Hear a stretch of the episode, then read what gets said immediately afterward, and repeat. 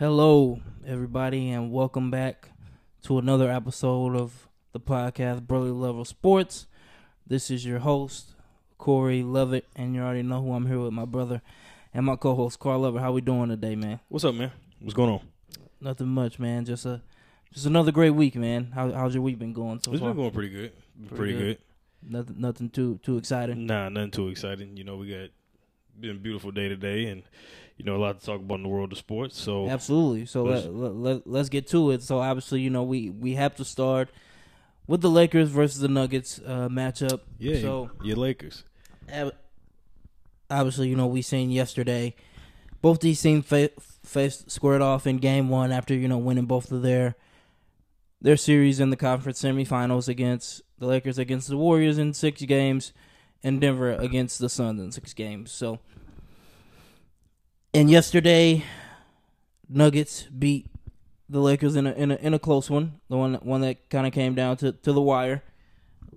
Nuggets ended up edging edging the Lakers out 132 to 126. So obviously we have to give our reactions, and I'll go first because I'm sure you have ample things to say, and then I'll I'll give it to you. I'll say my predictions for the rest of the series, and I'll pass it over to you. So, game one was kind of to me up and down. Obviously, obviously you know the Lakers lost, like I said, but to be honest with you, at the end of this game, obviously, you know, I root for the Lakers. I'm pulling for the Lakers in this series. And as a person that's pulling for the Lakers, even though the Lakers lost, you know, I, I don't believe in moral victories or anything. You know, the series is still 1-0 Denver Nuggets. I I left this game kind of encouraged. And here's why. I'll start on the offensive end with with the Lakers. Now, obviously, the Lakers started slow, and I believe part of it has to do with you know that playing in Denver is not easy. You know, getting adjusted to that that atmosphere there. You know, the breathing. Um, I've heard multiple players talk about it. Visiting players, e- even players who play there, still try to get get get adjusted to it. So It's a real thing. yeah, it's a real thing for sure. So I believe that that that has part to do with it. But offensively, I liked what the Lakers were getting because I really me watching this game, and we know that game one for the Lakers, and and and, and especially you being a LeBron fan, you you pretty much watched him throughout his career in the playoffs. We know that game one is usually a fill out game for him. Right. So I thought he he wasn't as aggressive as as he usually is, but obviously we know game one is usually a fill out game for him. So still played well all around, but I really liked what I seen from the Lakers. One of the things that I, that I that I wanted to highlight offensively from the Lakers, I liked with the AD and LeBron post up. I thought they were getting really good looks and really good shots from the double team that were coming from those post ups. But unfortunately they they early they weren't able to hit a lot of those outside shots. So if they can start knocking those down, I think I think they'll be be in business. So I really like that offensively. Um, Anthony Davis was aggressive offensively. Um, still ended up with 40. Um, I believe 40 and 10, I think. Um, offensively, I like what I've seen. Now, on the defensive end, I really liked having Rui Hachimura on on Jokic towards the end of that game. Mm-hmm. Not that Rui is a is a great defensive matchup for him, but taking Anthony Davis off of Jokic allows Anthony Davis to, and I believe he was guarding either Aaron Gordon or Jeff Green at the time, or whoever it might have been. Having Anthony Davis on one of those guys, one of those, one of those guys who's not a great shooter because Aaron Gordon, Aaron Gordon shoots thirty four percent from the three, and Jeff Green shoots 29 percent from the three. So what that allows Anthony Davis to do is kind of roam and protect the rim instead of being out outside. And and that's why I believe Denver is the most dangerous. When Jokic is bringing the ball up and also on the perimeter Yep. and and being the decision maker, I believe that's where he's mo- his most dangerous. So taking Anthony Davis off of him and putting Rui Hachimura on on Jokic, I think that that freed up a lot of space and a, and a, and a lot of room for Anthony Davis to roam and also to to be able to protect the rim.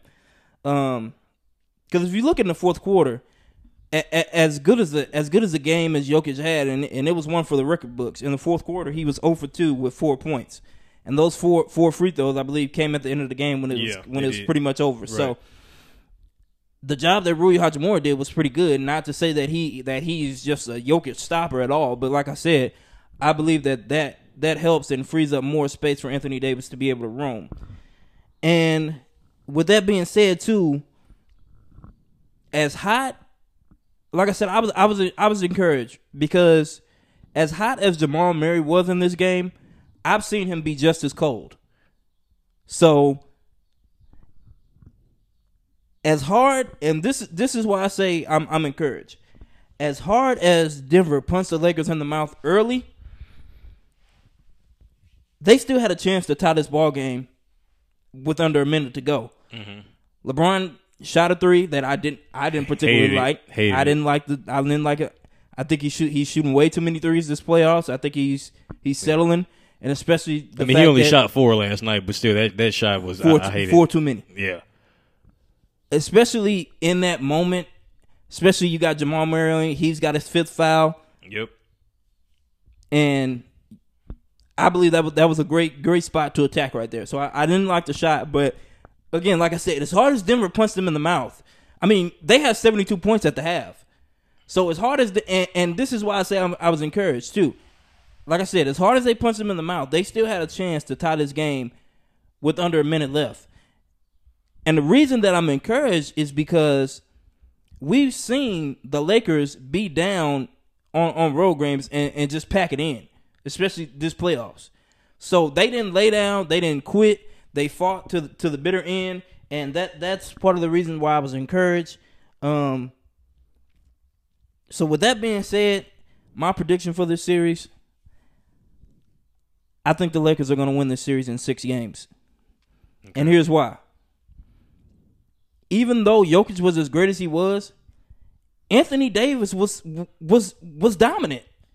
40 and 10. Now I would like to see him to see him hold Jokic off the boards a little more because Jokic in the first first quarter, what did he have? 8, 12 and 5, 6 offensive rebounds.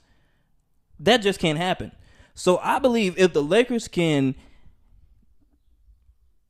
can adjust and I believe if they can withstand the onslaught early because I think that's really where this game was kind of won early in the game will- because yeah, absolutely. the the Nuggets came out and and jumped on them early and, and like I said the Lakers really didn't they didn't look defeated but they were able to withstand and kind kind of weather the storm but if the Lakers were are able to avoid the early onslaught I think that they have a have a legitimate chance in this series. I think you have to limit the role players as much as you can because Bruce Brown can't just be getting getting layup lines to the rim. Like that just can't happen. Like I said, Jamal Murray, I love him, but like I said, just as hot as he was yesterday, I've seen him be just as cold. And and, and I kind of think what you said about Steph the other day about they can kind of withstand, you know, if Steph goes for 40, but if Clay comes along, if mm-hmm. Jordan Poole comes along, I think that's the same with Jokic. Absolutely. I think you can kind of withstand Jokic going out and getting 40. It's when Jokic is able to get others involved and and Jamal Murray is hitting on all cylinders. MPJ is hitting on all cylinders. When when that happens, then you you you you got your work cut out for you. So and again, the the role players for the Lakers have to come along as well. D'Lo shooting four for eleven. Um, Schroeder, I think he had six points. Rui had seventeen off the bench. That's a highlight. So if if the Lakers role players can come along too, like I said, I think that this they have a legitimate chance in this series. And and I and one more thing, and I'm gonna kick it over to you. Shout out to Darvin Ham because of the in game adjustments, mm-hmm. because we've seen him ample times not, be make them. Yeah, not be willing to So, make 'em. and I think that that small lineup that he stuck that he that he found something in the war with the Warriors. I think you go away from that You have to because now. this is the different team. yeah, So I think Rui Hachimura starts next game maybe, probably on probably guarding Jokic. And like I said, I, I think, like I said, this this small lineup won't work this series. And I think the Lakers have a legitimate chance, and I'm picking them in six games. Okay, yeah, a uh, few things. Uh, first of all, um, you know, in terms of last night's game, I kind of I, you know, we, we didn't do a show last week, so then we didn't really give our position how we you know thought this series was going to you know play out. But I was I was very I was predicting.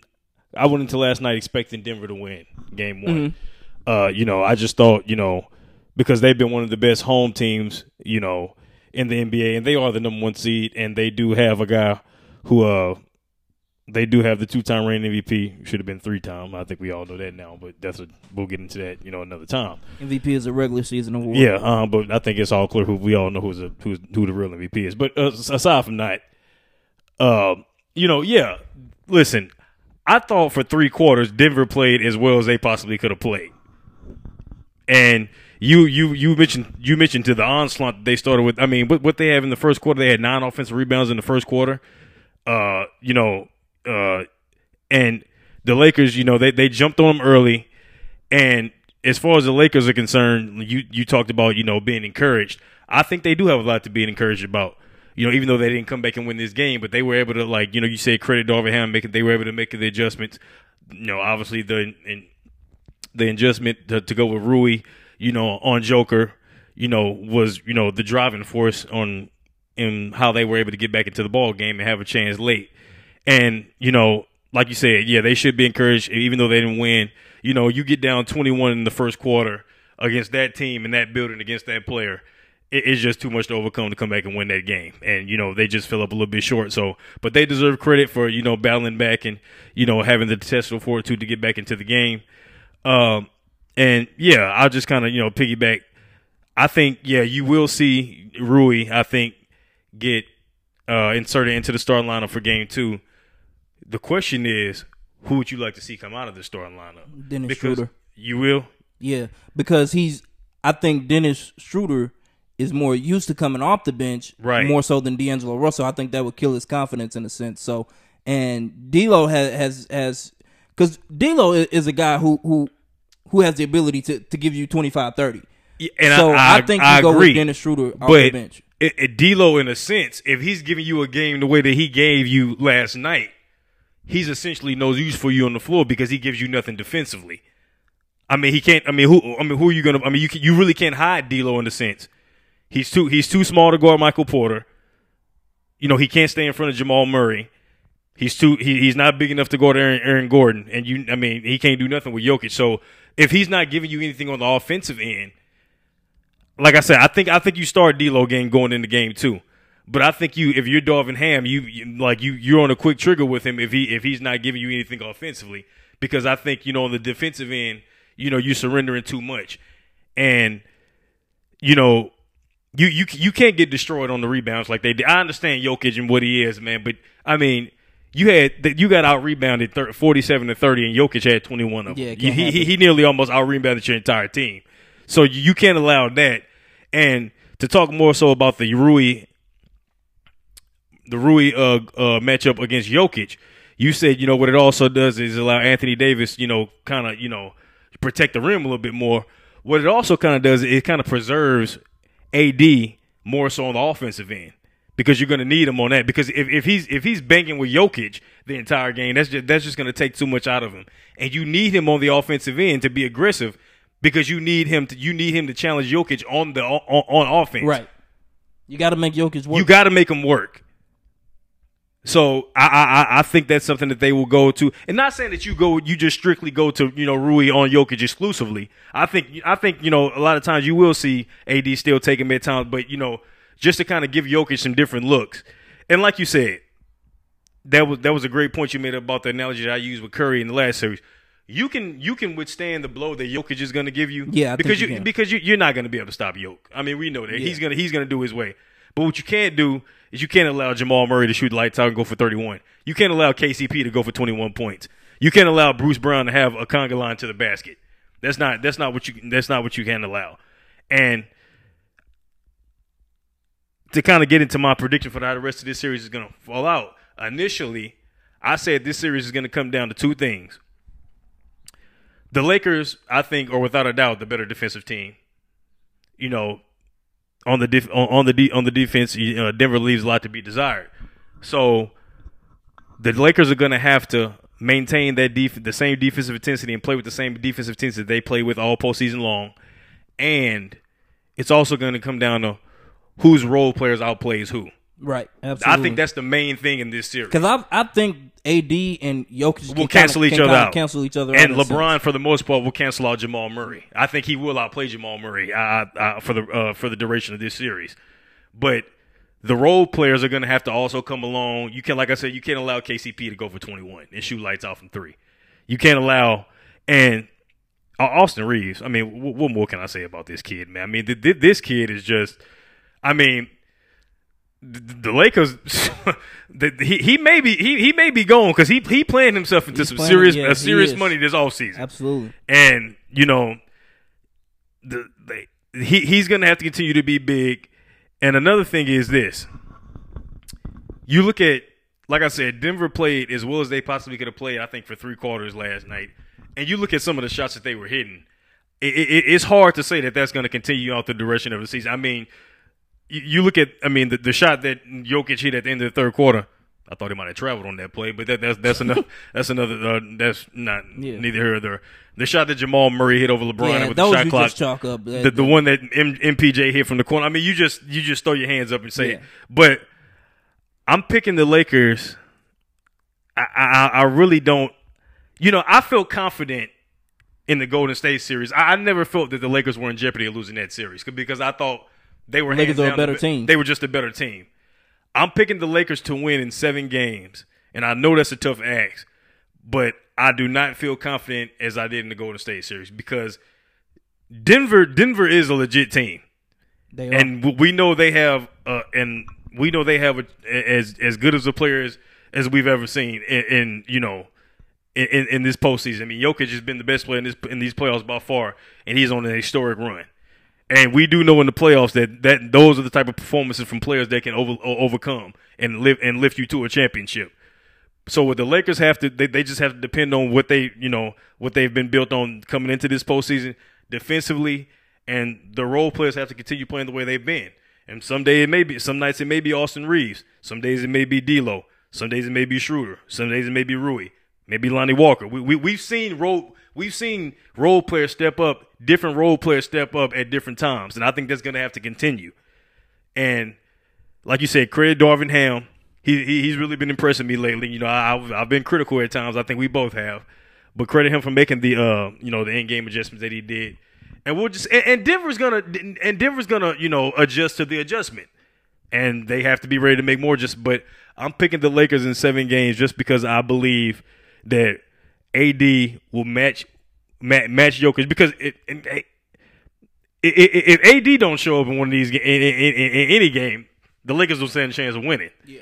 So I believe that AD will match what Jokic brings to the table. I believe that Jamal uh, LeBron will outplay Jamal Murray, and I believe that the Lakers because you, you we've seen the Lakers role players be more consistent, I think, than Denver's role players. You alluded to Jamal Murray, like you said. It's cap- uh, uh, uh, we all know he's more than capable of doing what he did last night, but he's more than capable of going out there and, and, and you know Absolutely. and, and being and, and being ice cold. He's a streaky player, and we and we we've seen the Lakers role players maintain a sense of consistency throughout these playoffs, and I think that will hold. So I'm going to pick the Lakers in seven games. I know it's tough, game seven on the road in that building against that team and that play, but we've seen we've seen LeBron do it before. You know, we've seen Yeah. him e- even though he was much less than what he is now. We've seen him win on the road in Boston, Game Seven, and we also know the biggest Game Seven in, in NBA history, probably against Golden State, 2016. So I, I I'm going to depend on the Lakers overcoming the Nuggets just because I, I don't believe I don't believe that in the consistent play in in you know in anyone outside of Jokic.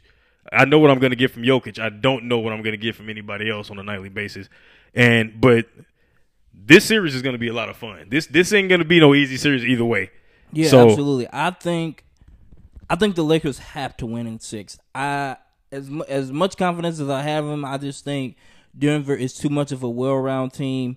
Um, like you said, it's it's a really tough ask for them to go into that building against that team and win a game seven on the road. I just I think for the Lakers to win this series, they have to win it in six. But to your point about this Denver team, the thing that really stands out to me about this Denver team, there are really no egos on this team. Like Jokic, as great of a as- great of a superstar as he is, like this this team is is probably probably one of the very few teams in, in the NBA that doesn't depend on iso ball.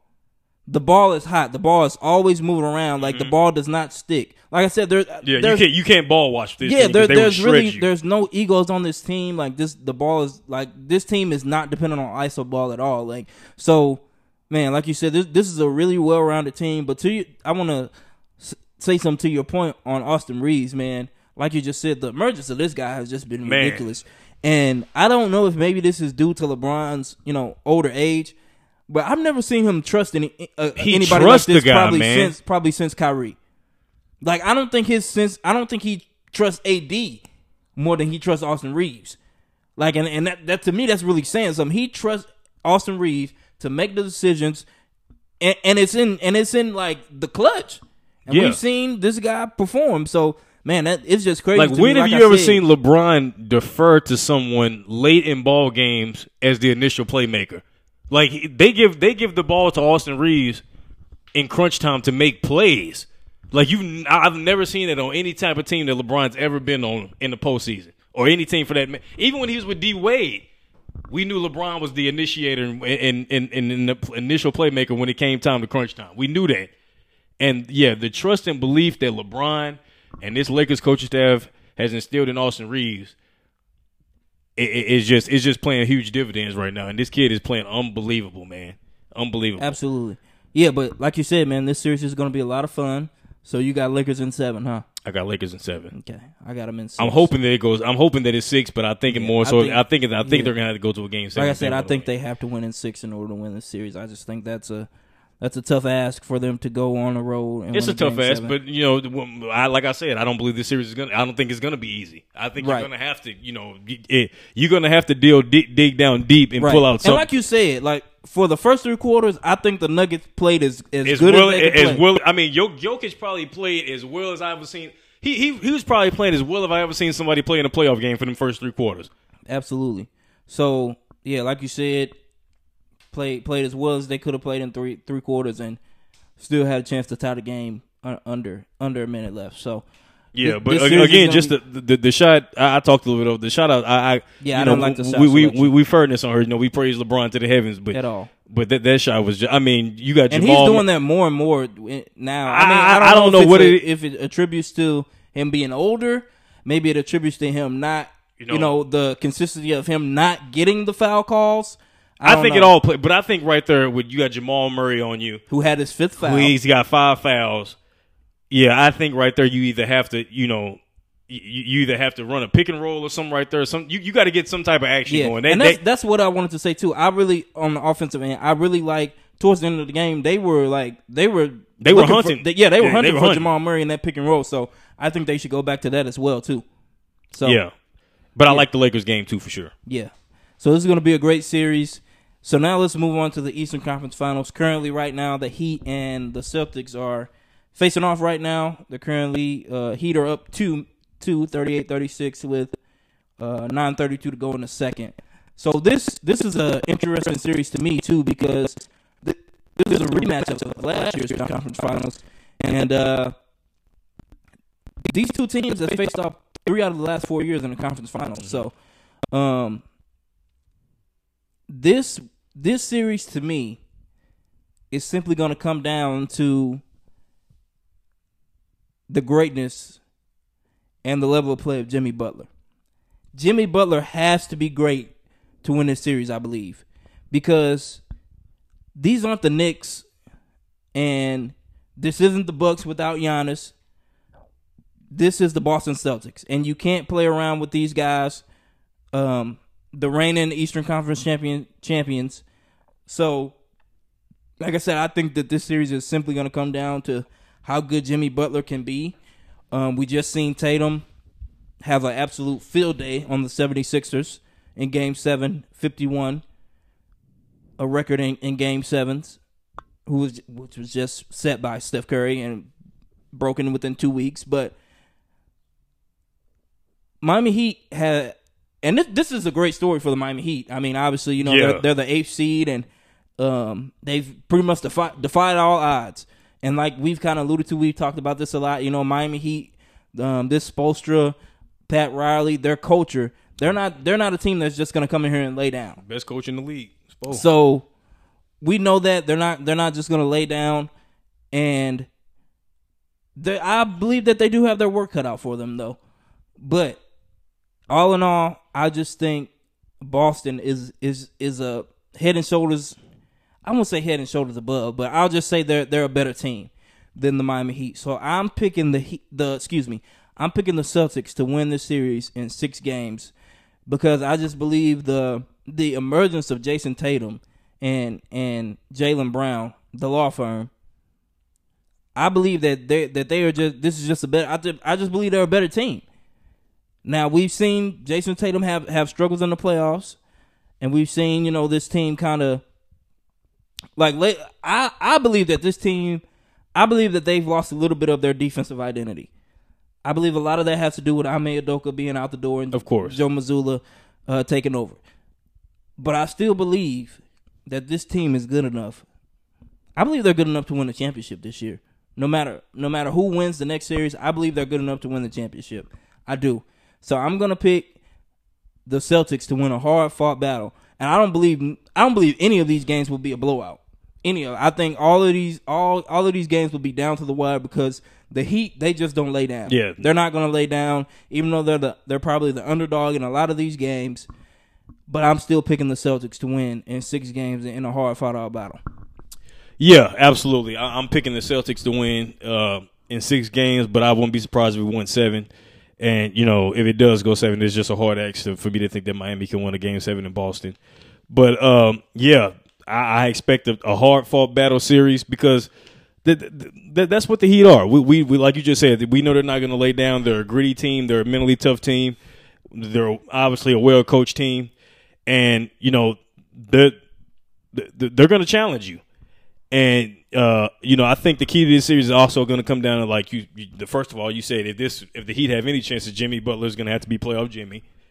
You know, for the duration of this series, if not every game, for the Heat to have a chance to win.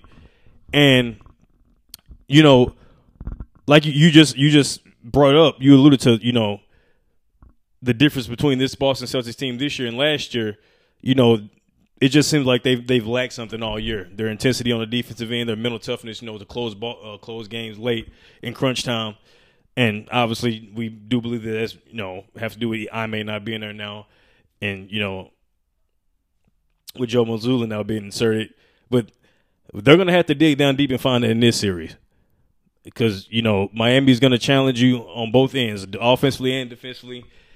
We we, know Spo, you know when it comes to in game adjustments, pre game adjustments, no matter what it is, he he is just he is good as anybody, and it's going to come down to you know. Jayson Tatum is going to have to put on that cape again, you know, and you know we we've seen him have his struggles. He's been up and down throughout his entire playoff career. You know, we've seen it last year in the finals. We've seen it this year. We've seen it last last series in the Philly. You know, where he'll just well he'll just look like he's completely out of it, and all of a sudden he'll hit he'll he'll put the cape on, and he'll just go he'll just go Avengers on you. He's gonna have to do that. And uh, but I just think that you know, I I I just think that Boston is by far the more talented team, and, and, and talent. You know, we, we we always talk about talent. Talent outweighs everything else. You can have the best coach. You can play with the most heart. You can play with the most, but but you know, talent is what wins in the postseason. And you know, the two stars for Boston, if they play their capabilities, I think you know that that in itself will prevail them in this series. But they can't play with their food though, because Miami not gonna let them. Absolutely. You know, they play with their food. Miami will snatch it right off their plate. And, um, you know, I think I think the big key in this series is going to be, uh, you know, what role players show up for Boston. You know, i- i- i- i- is Malcolm Brogdon gonna gonna uh you know played to his capability of what they brought him over for? Because we, we we both love that signing when we Yeah. you know when that happened when that initially happened. We both talked about. We said that that could be the piece that puts him over the top and prevails him to an NBA championship, and it very well may because you know. I thought by bringing him in, you know, that you, you kind of take the pressure off having Marcus Smart being your initial playmaker and initiate on offense and allow him to just, you know, kind of focus more on being the type of player that he is, you know, Absolutely. focus in on defensively and, you know, don't have to worry about doing other things. And that's that's going to have to, you know, um, be one thing that really uh, prevails in this series because they're going to need it because, uh, you know, I don't know what it is about my, Miami's players, not and not just Jimmy Butler. Some of these players that you you just you know leave for dead and they just come in and just have they just I mean Duncan Robinson. It, it seemed like I haven't heard his name since the bubble. Yeah. And he and, and, and he's just come on and been shooting the lights out this entire postseason. Max Strus, uh, Gabe Vincent. Gabe. Vin- I mean, I don't like Bam. Like, I mean, well, Bam has been Bam has been playing pretty well all season long, but these players rise to the occasion, and that's a credit to you know their organization. What's the steal from them from the top with Pat Riley and obviously Spo been at the helm. So Boston is going to have to put their their best foot forward in order to win this series. But I, like I said, I think they're they're. I, to me, I think they're the, they're, they're the most talented team left in this in, in these playoffs. I do. I believe that they're the deepest team. You know, Robert Williams is you know a tremendous defensive player, and I think if they play to their capabilities, they can they can beat just about anybody. So obviously, I'm picking them to win. I'm going to go six, but I wouldn't be surprised if we go seven, just because I have so much respect for Miami Heat and the organization and Spo as a coach. Absolutely. Before speaking of coaches, before we move on to a more serious topic, I want to ask you this. Obviously, you know we've seen we've seen a lot of turnover in in, in, in the in the coaching aspect here recently. Um, obviously, Monty Williams just got got fired. Doc Rivers has been dismissed. Um, if you look, if you if you know, you just look in the recent history um, from the past. I believe four NBA champions. I believe three out of the four are now or no longer the head coach. Frank Vogel, Nick Nurse, and Budenholzer. Mm-hmm. So Well, Vogel was let go at the beginning at the end of last year, but yeah, yeah, yeah, yeah, right. yeah. I mean, yeah, but if you just look at it like uh, those those coaches are are no longer in, but and have recently won a championship. But here's the thing, it's it's more so it's It's a business. We know that. I it's it's it's a lot of what have you done for me lately Mm-hmm. now. So with that being said, what was your reaction to um, first the Monty Williams firing and then the Doc Rivers firing? I wasn't surprised by either one. I mean, I don't think that you can compl- completely scapegoat the coach for the performance that we've seen from either one of those teams because Right. f- first on Phoenix, I mean, we, we just we said going in that that that team just wasn't it, it Wasn't just, built to win this it, it just didn't have enough this year. You know, they they they didn't have enough good players. I mean, you look you look in the series against Denver. I mean, you know, I can I can say that Jokic, Book, and KD were the best three players in that series. The next six players were probably all Nuggets. Oh, absolutely.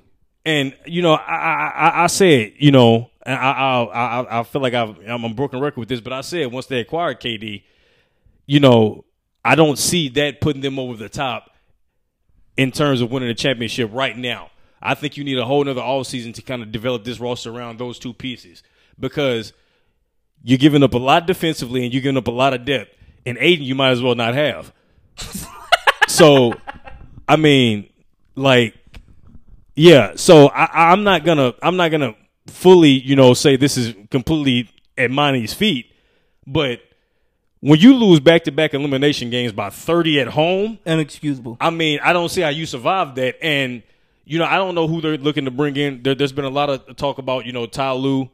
You know, ultimately, you know, I don't know You how. think he leave the Clippers? I don't. I, yeah, I don't. I was just gonna say I don't know what the Clippers will be thinking to let him go, but there's. But I, I don't really don't.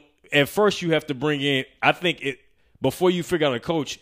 You're gonna have to figure out under new ownership. Obviously, you're gonna have to have the right people around to to shape this team going forward because you're gonna need. You know, I think they will trade Ayton this offseason.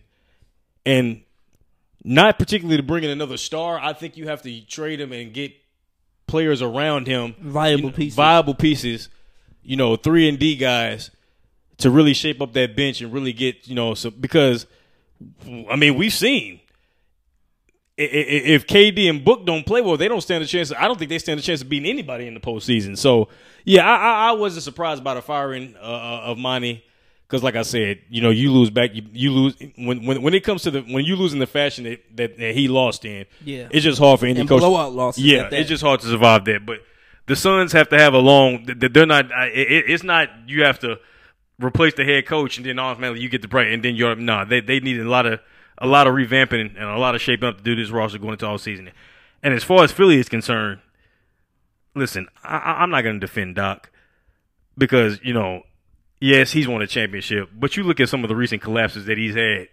You know, I mean, he, he's blown he's blown more three one leads than any coach in the history of the playoffs. You know, he blew a three two lead this year in the playoffs, and I think I can't remember exactly what, how how that season ended last year, but yeah, I mean, yeah, Doc, he, he just doesn't win enough. It's just that simple. Okay, so yeah, I agree. I, I can't, I can't, I can't, you know, fight the firing. But come on, guys, we know what this is all about. When your two superstars play the way that they played them in Game Six and Game Seven, I don't care if you got Red Auerbach as your head coach, Phil Jackson, Gregg Popovich, and and and and whoever as his assistants. You're not going to survive that. This is on the so-called MVP, Joel Embiid. The way he No, played was just that. Let's not do absolutely ridiculous in last two games, and you already know about Harden. I mean, they came up telling some words James Harden going to go. Who cares? who, I mean, really, who cares? Because we know what this guy's going to do. He was absolutely god awful in that game seven, and it, it, it, it doesn't matter who's the coach. When your two superstars come out and play the way that they played, you're gonna get the result that you've gotten. So I'm I'm not gonna I'm not I'm not defending the firing against Doc. I can understand it, but this is about Joel Embiid and James Harden. Let's let, let, let, let's not beat around the bush. That's that's what this is about. They failed. Okay. Okay, first, let me address the Monty Williams. I wholeheartedly agree with you on that. But I do I do think he is taking a little bit too much of the blame because like like we both said, this team wasn't built to win. So I, I would have loved to see him with one more year to, you know, with viable pieces around him and and to your point about DeAndre Ayton, the guy he he just didn't want to be in Phoenix you could see the emotional uh, the emotional disconnect. Not listening to players, not listening to the coaches, not being involved in team huddles. The guy just didn't want to be there. I mean, they sat him for Game Six essentially. So it and it really didn't make sense for them to re-sign him to even match the the Indiana offer la- uh, last year. Well, I think I think that- I think they didn't want to lose him for nothing. So you resign you resign him with the anticipation. Well, that you you're gonna- basically got nothing when he he yeah, I mean, there, I, so- but you, re, I'm, I'm saying that from their point of view, you resign him with with the with, with the with the uh, mindset that you're going to move him this offseason. So they didn't they didn't just want to lose him for nothing. I mean, with the way that that relationship was, I would have rather, like you said, I know new ownership came in, and and they he probably wants his guy.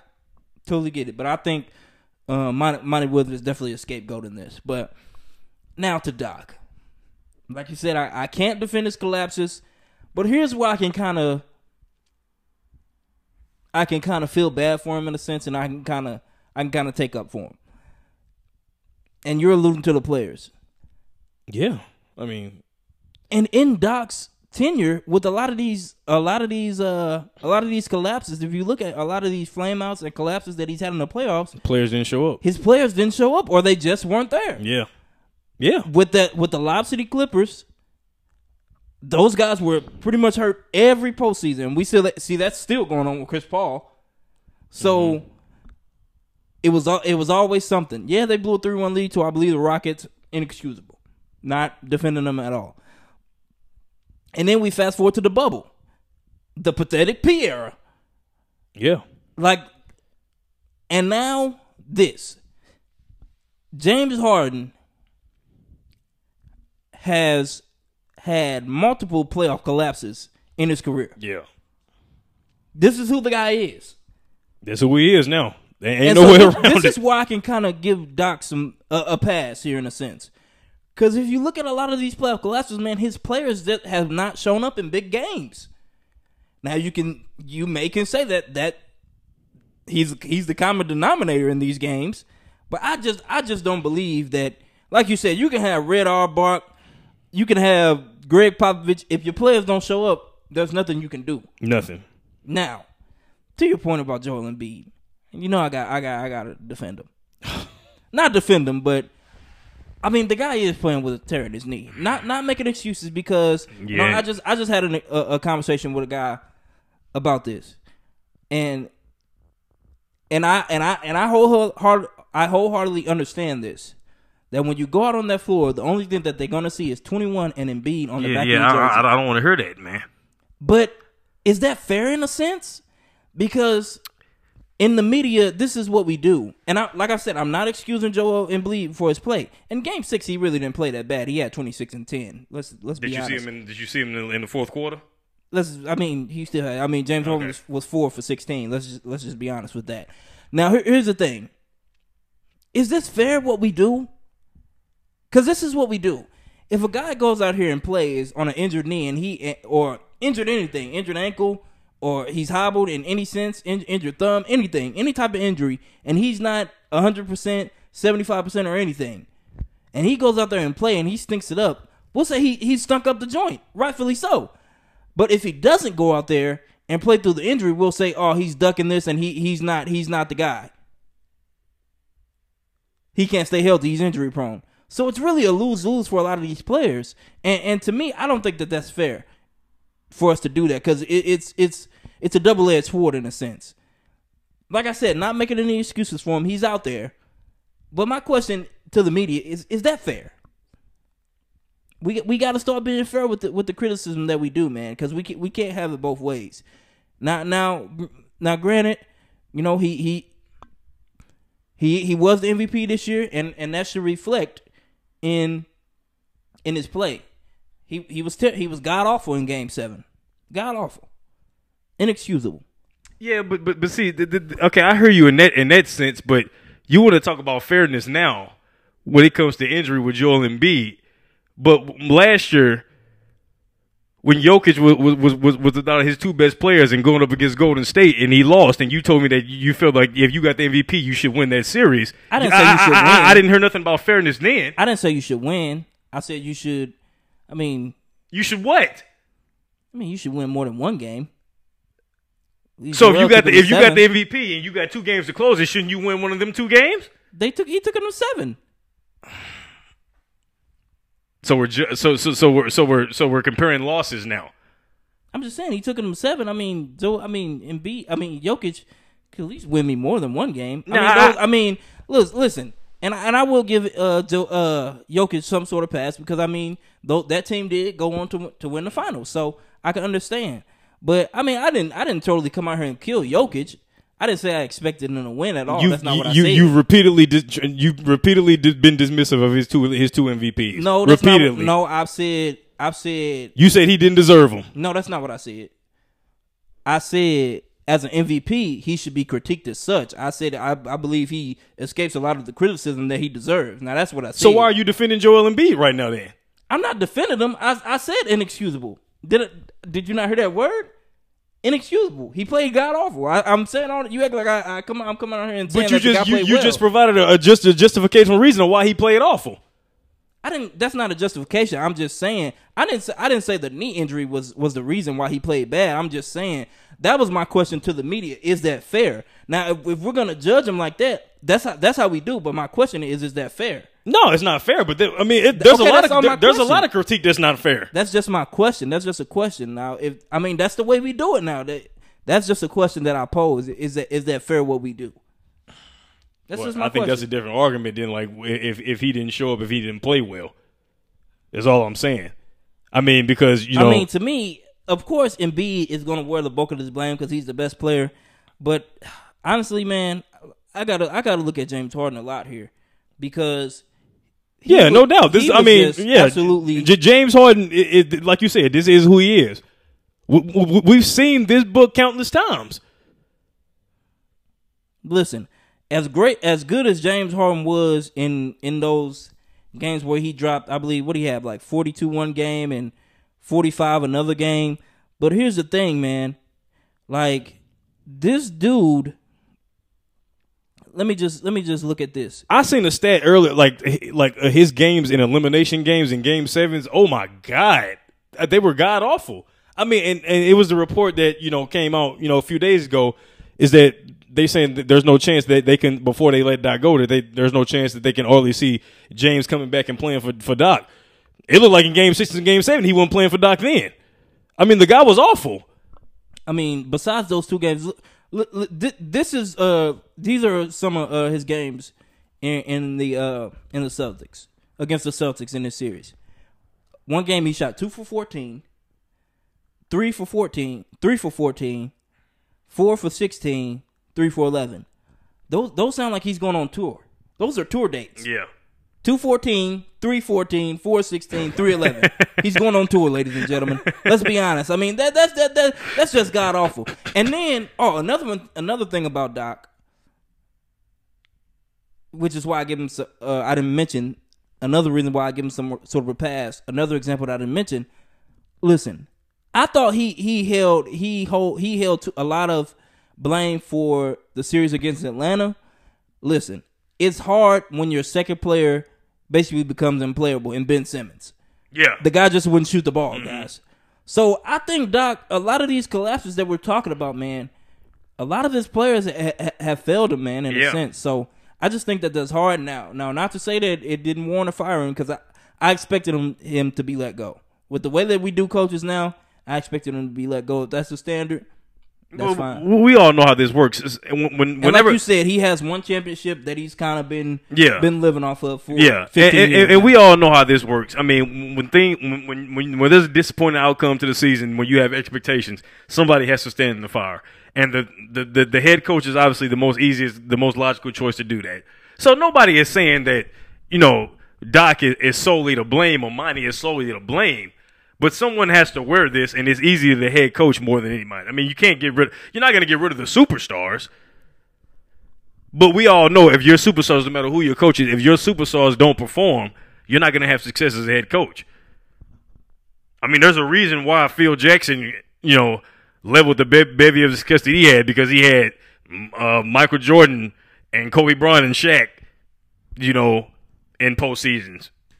I don't believe they ever, you know, not not didn't show up. So yeah, that's that, that's gonna be that, that's gonna be it. But nah, yeah, I, I understand both firings, but you you can't you can't completely absolve the superstars in this case. No, absolutely not. Now, speaking of superstars, we got to talk about um, a topic that's not not really something I that I wish we weren't talking about.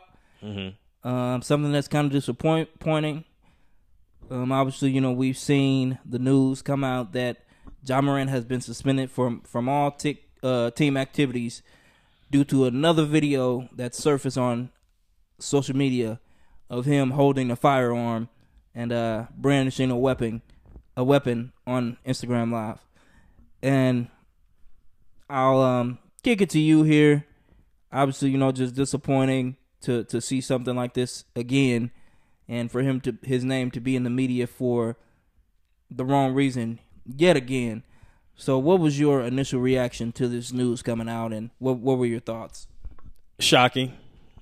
I think is the most thing. You know, I just kind of hard to put into words. I'm actually kind of struggling to even talk about this right now because it's really kind of hard to put it in words. You know, what, what we're seeing, you know, take place with this young man. It, it, it is sad is um is troubling. And before I get in before I get into job, let, let me let me just, you know, uh for everybody, listen, man. No one is saying that Ja Morant is a criminal. No one is saying that he broke any laws. No one is saying that he should be brought up on charges. No one is saying that. But Ja represents something bigger than Ja in this ordeal. He represents, he's the face of a franchise. He's a superstar face of a brand in the NBA. And his actions reflect on those other things outside of Ja. This this isn't just about Ja. So when people sit up here and say, you know, I heard, you know, a guy who I who I love, I have a lot of respect for, JJ Redick, when he comes out and says, you know, how, how can we be thinking talking about suspending a 23 year old kid for not breaking any laws? This, this isn't a law issue. Absolutely not. This is about Ja putting himself in a situation in which I don't think he fully understands what he's doing to himself. That's what this is about. And Ja, yeah, Ja is gonna have to, you know, correct himself first. But before that takes place, before anything, you are gonna have to make sure you surround yourself around people who share that same mindset. And who are not afraid to tell you when you're doing something that may jeopardize you. Because if they can't tell you that, then they're not really there for you. And they don't really have your best interest. And this, uh, I can't think. This, what's the name? Davonte Pack, dude. I, I, don't. I mean, when we when we go really go through all the incidents that Ja has had, it seems like he's been a common denominator in most of them. You know, the issue with you know Indiana and the gun in the car, the, the beam in the car, the issue with the kid at the, you know. So Ja has to before before I get into Ja, I'm going to challenge the people around Ja. Are you really are you really there for Ja? Or are you really there for what Ja can do for you? That's what I'm going to ask you. Because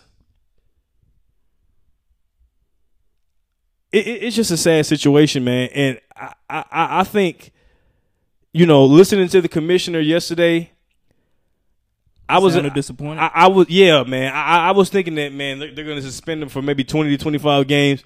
No, I, I think they're going to drop the hammer on him. I, I think, I think they, I think they really finna send a message clearly because the commissioner feels like Ja, you know, basically made a fool out of him. That that he, that he- you know, that he pulled one over on him. I mean, n- not even two months. Especially considering the fact that they, they they pretty much let you go with a slap on the wrist the last with the last. I mean, because Gilbert Arenas got sixty games for something very similar to this, and obviously we know that was a different commissioner, David Stern, opposed to Adam Silver. But the commissioner took a lot of backlash for the way that he for for you know his leniency in that situation, and now you have this. Yeah, man, I, I think I think that they finna drop the hammer on Ja. And, you know, somebody's gonna have to explain to me this this obsession and this overall need to to pu- publicize or let it be known that you carry a gun. I, I just don't understand this, especially when you're someone in Ja Morant's position. Th- that that's something that because what does it matter if people know that you know that you carry or not? You you Ja Morant, you you you are a superstar face of a global brand. You don't need to put on a a, a, a front or show for anyone. Because what's going to happen is, I don't think he Ja realizes that what he's doing is he's inviting something that I don't think he, he really understands what he's bringing on.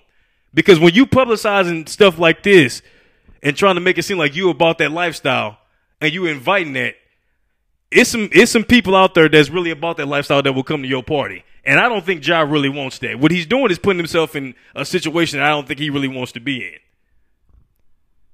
And you know, it, it's just unfortunate. And you know, at, at some point, because we all know this, at, at some point, you will learn the error of your ways. Now, whether that happens before it's too late, whether whether you have time to you know get it right before you hit rock bottom, or or will it take you hitting rock bottom for you to finally understand the error of your ways? That is the question. And for Ja, I hope I, I I hope that's not the case. I don't. I hope he doesn't get to a point where he has to hit rock bottom and he has to lose everything for he understands the situation that he's putting himself in. But the day of reckoning will come where he finally sees the, the error of his ways. So, like I said, I, I believe that the commissioner is going to drop the hammer on him. He's going to have a lot of time to reflect on and, and figure out what he needs to reflect. Because we- listen, we heard all about what happened after the first incident. Some some stay in some facility. Th- th- that's bullcrap. That was PR.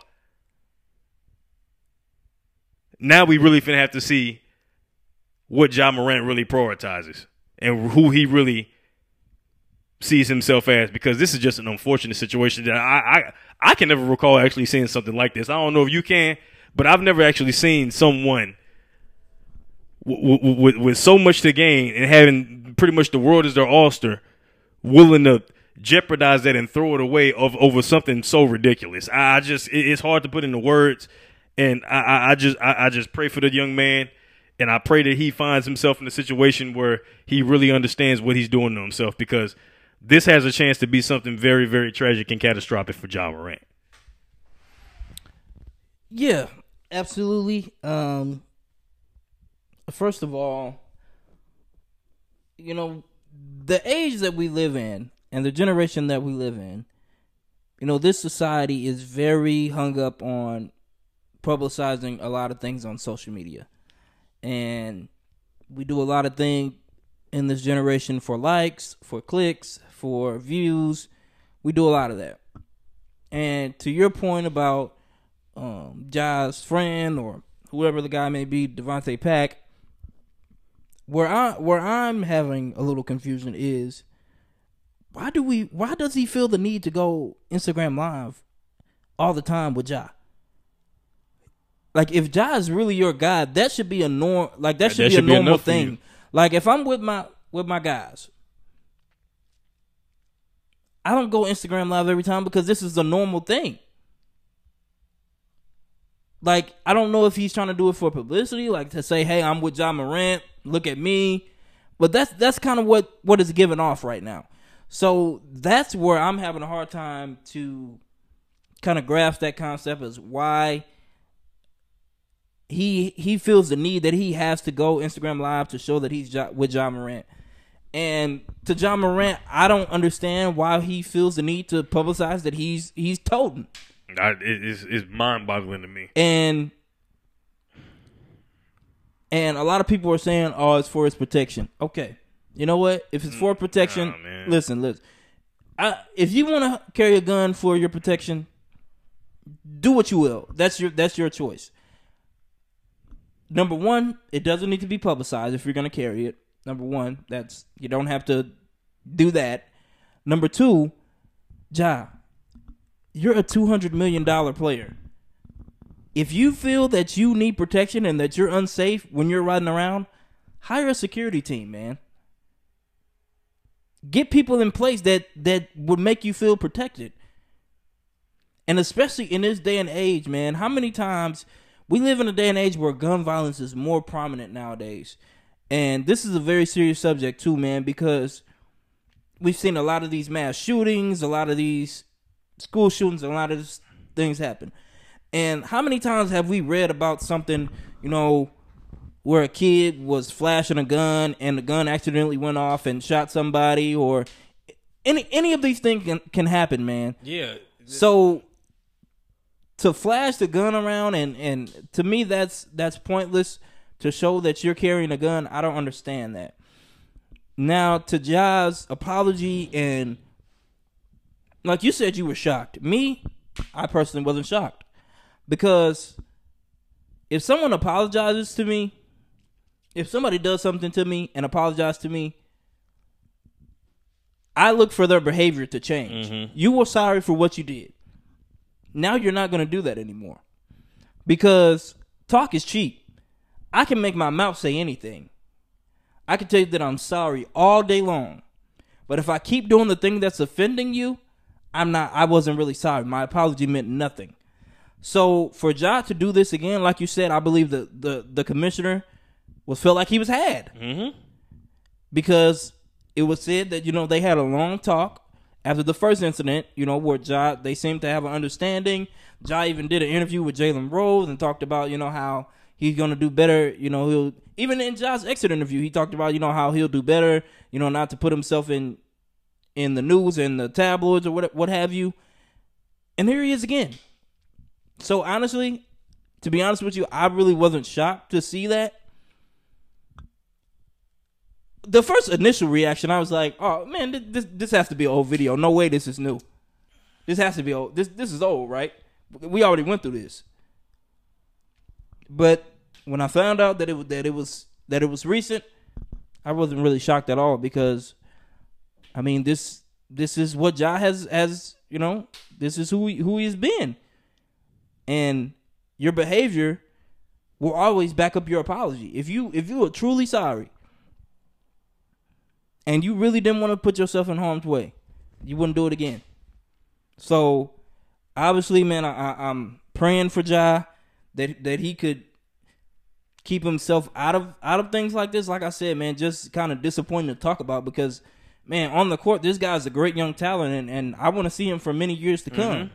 And I think he's putting himself in jeopardy to number one be out the league if you know this behavior continues, and number two, he could possibly be putting his life in jeopardy. Yeah, that that's the biggest thing. So, and like you said, if he wants to be about that life or what, listen, I didn't, I didn't really have a, a, a rough childhood, childhood or anything.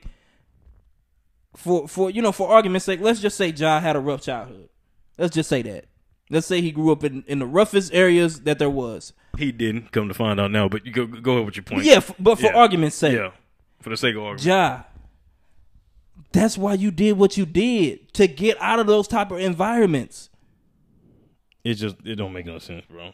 So I just, I just, I just, you know, I wish the best for him. I hope he can continue to learn from this man and, and just really grow, man. Because like I said, I really want to see this guy for years to come because he's a amazing talent on on the basketball court, man. Amazing talent, and I wish the best for him, man. I just hope he, he can he can learn from this and grow from it. And like you said, maybe it's it's the people around him.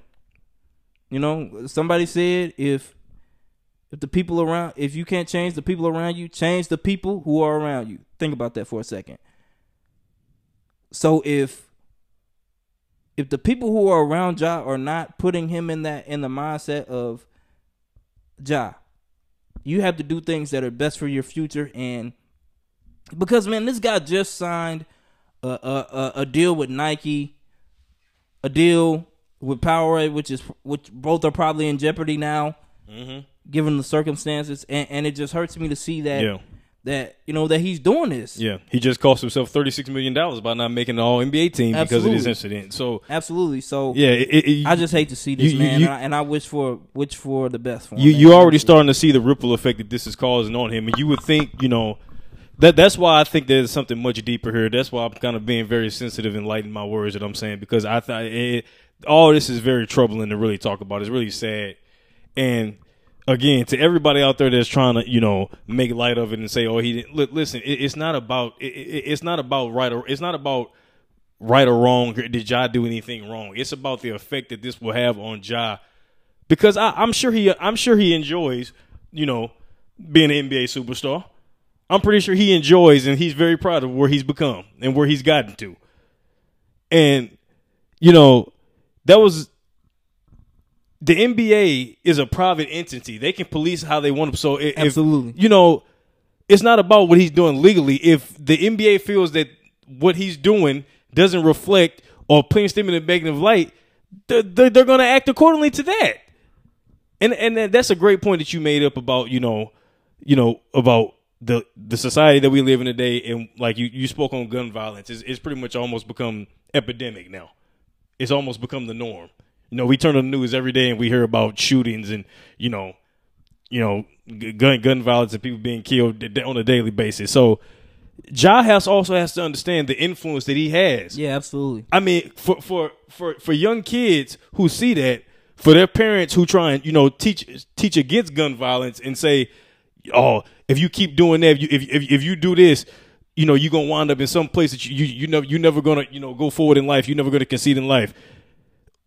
Well, well, Ja Morant carry a gun. He in the NBA. Like you, you just have to Image, it- image is everything. yeah, it, it, it's much bigger than what it than than Ja and what and and, what, and whether he's doing something right or wrong that affects him. Because this doesn't this this just doesn't affect Ja. It affects the Memphis Grizzlies. It affects the NBA. It affects all the kids out there that look up to Ja. And and, and try and, and and the one in a, the one in a billion chance of them kids believing that they can get to where Ja Morant has gotten to. Because most people that go out and pull what Ja did, they're not gonna get a luxury getting a slap on the wrist and getting a nine game suspension or and being able to come back to you know uh, a two hundred and fifty million dollar contract. It's gonna be much more devastating on them. So he he just has to understand the influence that he has and the impact something like this can have. You know, and I I pray that he will. I don't know I don't know where Ja's head is at, but I, I I just like I said, this is a sensitive thing to talk about. It almost makes me kind of uncomfortable to talk about it, really, but because you know, we, we want to see we we want the best for this young man, Absolutely. and I just hope that he realizes what he's doing it, it, is going to lead him somewhere that I don't think that he wants to be, and I hope he realizes that before it's too late. Yeah, sure. The exact same sentiments, man. Just, just to wrap this up here, in a sense, man. Just like you said, just completely wish him the best, and uh just hope that he can, like I said, just learn from this, man, and just, just continue to grow, and and hopefully, you know, things are looking up for him. So, but yeah, tough subject to talk about, and hopefully, be- better days are ahead for him. So yeah, uh, before we go, I, I want to get your opinion. I, I want to uh, no get your opinion on two things. First, uh, let's talk about the uh, the draft lottery last night. The Spurs obviously won the the, the draft lottery. Um, let's come on and say it. They're going to draft Wemby. What's your thoughts on that? You know, I've been thinking about this for a couple weeks because as the draft lottery has a, has been approaching, and I've been kind of tossing this around in my mind. I don't believe the hype. I don't believe the hype really? on, uh, on Wemby. I know the guy is seven three and he plays like a guard, but listen, the NBA is a grown man league, and I think it's going to take him some getting used to. And I wholeheartedly don't believe he's the best prospect to come in this league ever. As some some people have that's been growing steam lately. But see, I, I heard it all the time. What does that even really mean? The best prospect to come into the. I mean, like it's the best ceiling. I don't know upside, but I just I personally don't believe the hype. I mean, I just don't. Maybe I haven't watched them enough. Yeah, that's it. You have you haven't seen enough of them. That's it. But I just me personally, I don't believe the hype right I now. Mean, I don't. I don't think you can pass on him. Yeah, I, I mean, you have to take him, but whether or not this guy can be a franchise altering guy, I just don't know. Well, I mean, I agree with you there. I nobody knows that, but I guess what I was kind of asking, like, do you feel that you know for him to reach his full potential by him going to San Antonio with Pop and with that class, that first class organization, that kind of gives him a leg up to reach his potential, better better suited than any other place he could have possibly went to. Well, it depends. It could be good and it could be bad for him because it depends on what type of kid he is. Like I said, I don't really know much about him. Is he going to be receptive to that to that hard teaching that Pop is accustomed to? Because Pop to me is the Belichick of of the NBA. Well, I think I, th- I think Pop is going to have to. I think Pop is going to be have to one that's going to have to be do the adjustment because I don't know, think so. Because how can because we see what Belichick what's happening with Belichick right but now. But here's the thing: how can you sit here and how can this young guy come in here and say you can't coach me like like that when he's coached David, the David I, Robinsons, the Tim Duncans, the yeah, Tony Parkers? But, but we know evolu- evolution, evolution, man. Today's player I understand yesterday's that, player. The, the Kawhi Leonard's, but I don't think that that young man. It's funny a, you bring up Kawhi Leonard. How did that end? But I don't think that this young man has enough cachet to say, come in here and say, "Oh, I want to be coached like this." No, a Pop has been doing this too long, and and the success is there. So I don't think that well, he has I, the young the cachet to come in and say, "I don't want to be coached like." Well, this. I don't think he would come and say that. I, I, think what I'm what I'm saying is like I don't. I think in order for you to get the best out of him, that that brand and style of coaching isn't isn't the way to get the best out of him. Like say, how come it got the best out of all these other legends? Yeah, but it you, you know T- Tim Duncan was he, he was he's one of the greatest players of all time. But you know, personality wise, Tim Duncan was not the, the type of personality that was going to create waves. Neither was David Robinson. Neither was Manu Ginobili. Th- those, those guys all fit the style of of, of, of uh, those guys personality wise and ego wise fit this type of the, the brand of style of coaching that Pop wanted to coach. These newer players, I mean, they are they already come into the NBA with an. I mean, Wim, Wemby is already a, a, general. I mean, a global sensation. So he he's come. I I, don't think. I mean, and you, you, we we just said when we was talking about all the other coaches. What have you done for me lately? I mean, I I don't I don't see any new trophies that pop been polishing anytime soon. So, I mean, I think he gonna have to adjust some, at somewhat. Maybe. I mean, I, and, and it's gonna take. I mean, they're years away. I think from competing anyway. But I I, I just think that yeah, they definitely got to build some pieces around yeah. him for sure. So I, I I just think that today's I, I just think you know the way that you know Pop coached for the number of years that ultimately they, and he deserves all the credit credit for it through those you know glory days in San Antonio, I don't think that style of that that style is very effective in today's NBA. And we always we, we also talk we talk about all the time. What's the what's the making of a great coach? Your ability to adjust. You know, you can't you can't you you can't call every game the same with with the same type of players. You know, you, you got a you got a star player out there.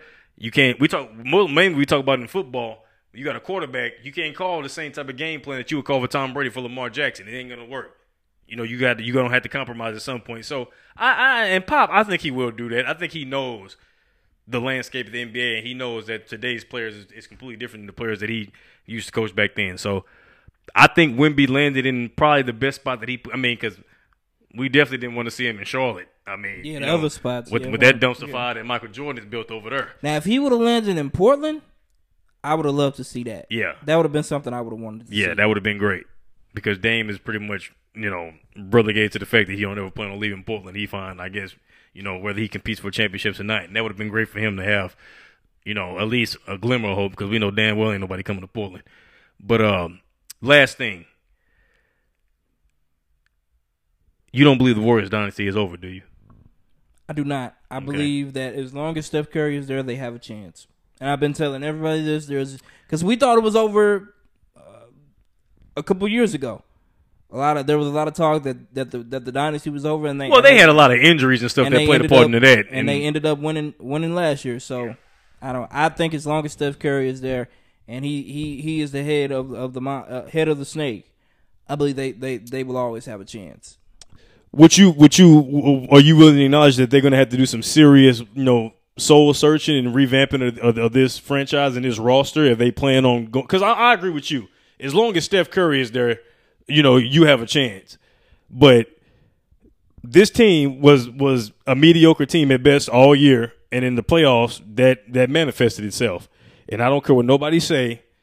The Draymond and Poole incident at the beginning of the year definitely played an effect on this team there's no doubt about it. And I think Steve Kerr kind of alluded to that, you know, you know, within the coming days. Yeah. You know, there was some trust broken because and to that point, I think they're going to have to make a decision this offseason. Yeah, Poole, Poole or Draymond. I think they will. Because you got to think Jordan Poole as a young player, look, he played very well last year in the postseason. They're run to a championship, and he got rewarded for it. He got the big contract. I'm sure they showed him they by doing that know, they sent the message to him that hey, we view you as a key piece of what we what we're trying to do and what we're trying to build going forward, and we're willing to invest this in you. And then, not even a week into training camp into the next season, after you give me that money, after you show me how much you believe in me, this guy punches me in the face, knocks me out, and on a camera, and nothing happens to him. No, nobody has my back. I mean, yeah, you gotta you gotta rectify that first before you do. And they tried to do that on the fly, and it just didn't. And Draymond at this point, I mean, we we've always felt like Draymond was is the, has been the most overrated player in the history of the NBA. But you know, at this point, is he really worth hanging on to? At this point now, at his advanced age, I think he's more trouble than he's worth. I do, I the do as text, well. Like all that, like back when the dynasty was was, you know, winning covers a lot. Mm-hmm winning covers a lot. Now with all these antics and all the technical fouls, you know, the stumping Sabonis, all that, I don't think that is as appealing to the Warriors now. It's I think it's more annoying now, and I think he's more trouble than he's worth. So I think that they that they seriously have to look in the mirror and they have some decision make, making to do. They got they got some hard decisions to make. I think um, it's either Poole or, or Draymond this offseason. Now, if, Is they, there... if they can salvage and, and and both of them come back, but like you like you said, I think that they do have to do some soul searching and, and but I think these young guys, I think that they're good enough to still contend because mm-hmm. Steve Kerr didn't even try to play Jonathan Kuminga. I didn't understand that. Yeah, I didn't understand that. I, mean, I don't know. Maybe he sees him in practice every day. He doesn't like what he sees, but regardless of that, I think I thought Jonathan Kuminga could have gave you some valuable minutes off the bench, but I don't know. I think that these young guys, if they can, because yeah. you kind of alluded to that um, early in the season, those young guys, they really didn't, yeah, and they coming, they, coming of age. But I think if they could come of age and, and kind of mature in a sense, I think that they'll be all right with a, with, with, with a few Yeah. other pieces because I still do really like Andrew Wiggins too. I do too, and I, I I think yeah, I think they still have enough to contend because because they still have a core to build around. You know, Curry, Steph Curry is still you know a, a, a top five, top seven player in the league, however you want to rank him. You know, Clay's not what he once was, but we all know he didn't play well at all in this postseason in, in the last series. But we all know what he's capable of doing, and if they can just find a way to you know revamp the roster because yeah, these young players, I, even though they probably didn't perform or come of age this year, they're still. I mean, there's still a possibility of that happening. You don't rule that out that that could eventually happen. You know, when you look at you know Poole, Wiggins for the most part is still a, a relatively young player. You look at Kuminga, Moses Moody. So these guys do have promises. They do have building blocks and staples that they can build around. They just have to find ways that they can maximize that and get that out of them. And I think you know maybe adding another key piece. You know, maybe not a superstar, but maybe you know if they can find a way to you know get a Terry Rozier from Charlotte, you know that probably would be you know something that they can look into or a place that can put them right right back where, where where they belong because I don't think they'll go into being you know being viewed as as they once did you know as the juggernaut. I think those days are over as far as the dynasty is viewed. But uh, yeah, I, I still think they have enough to contend going forward. So I don't. Yeah, I, I agree with you. I don't think the dynasty is over. Absolutely. Well, that's a wrap for another episode of Brotherly Level Sports. We want to thank you all once again for tuning in. Thank you.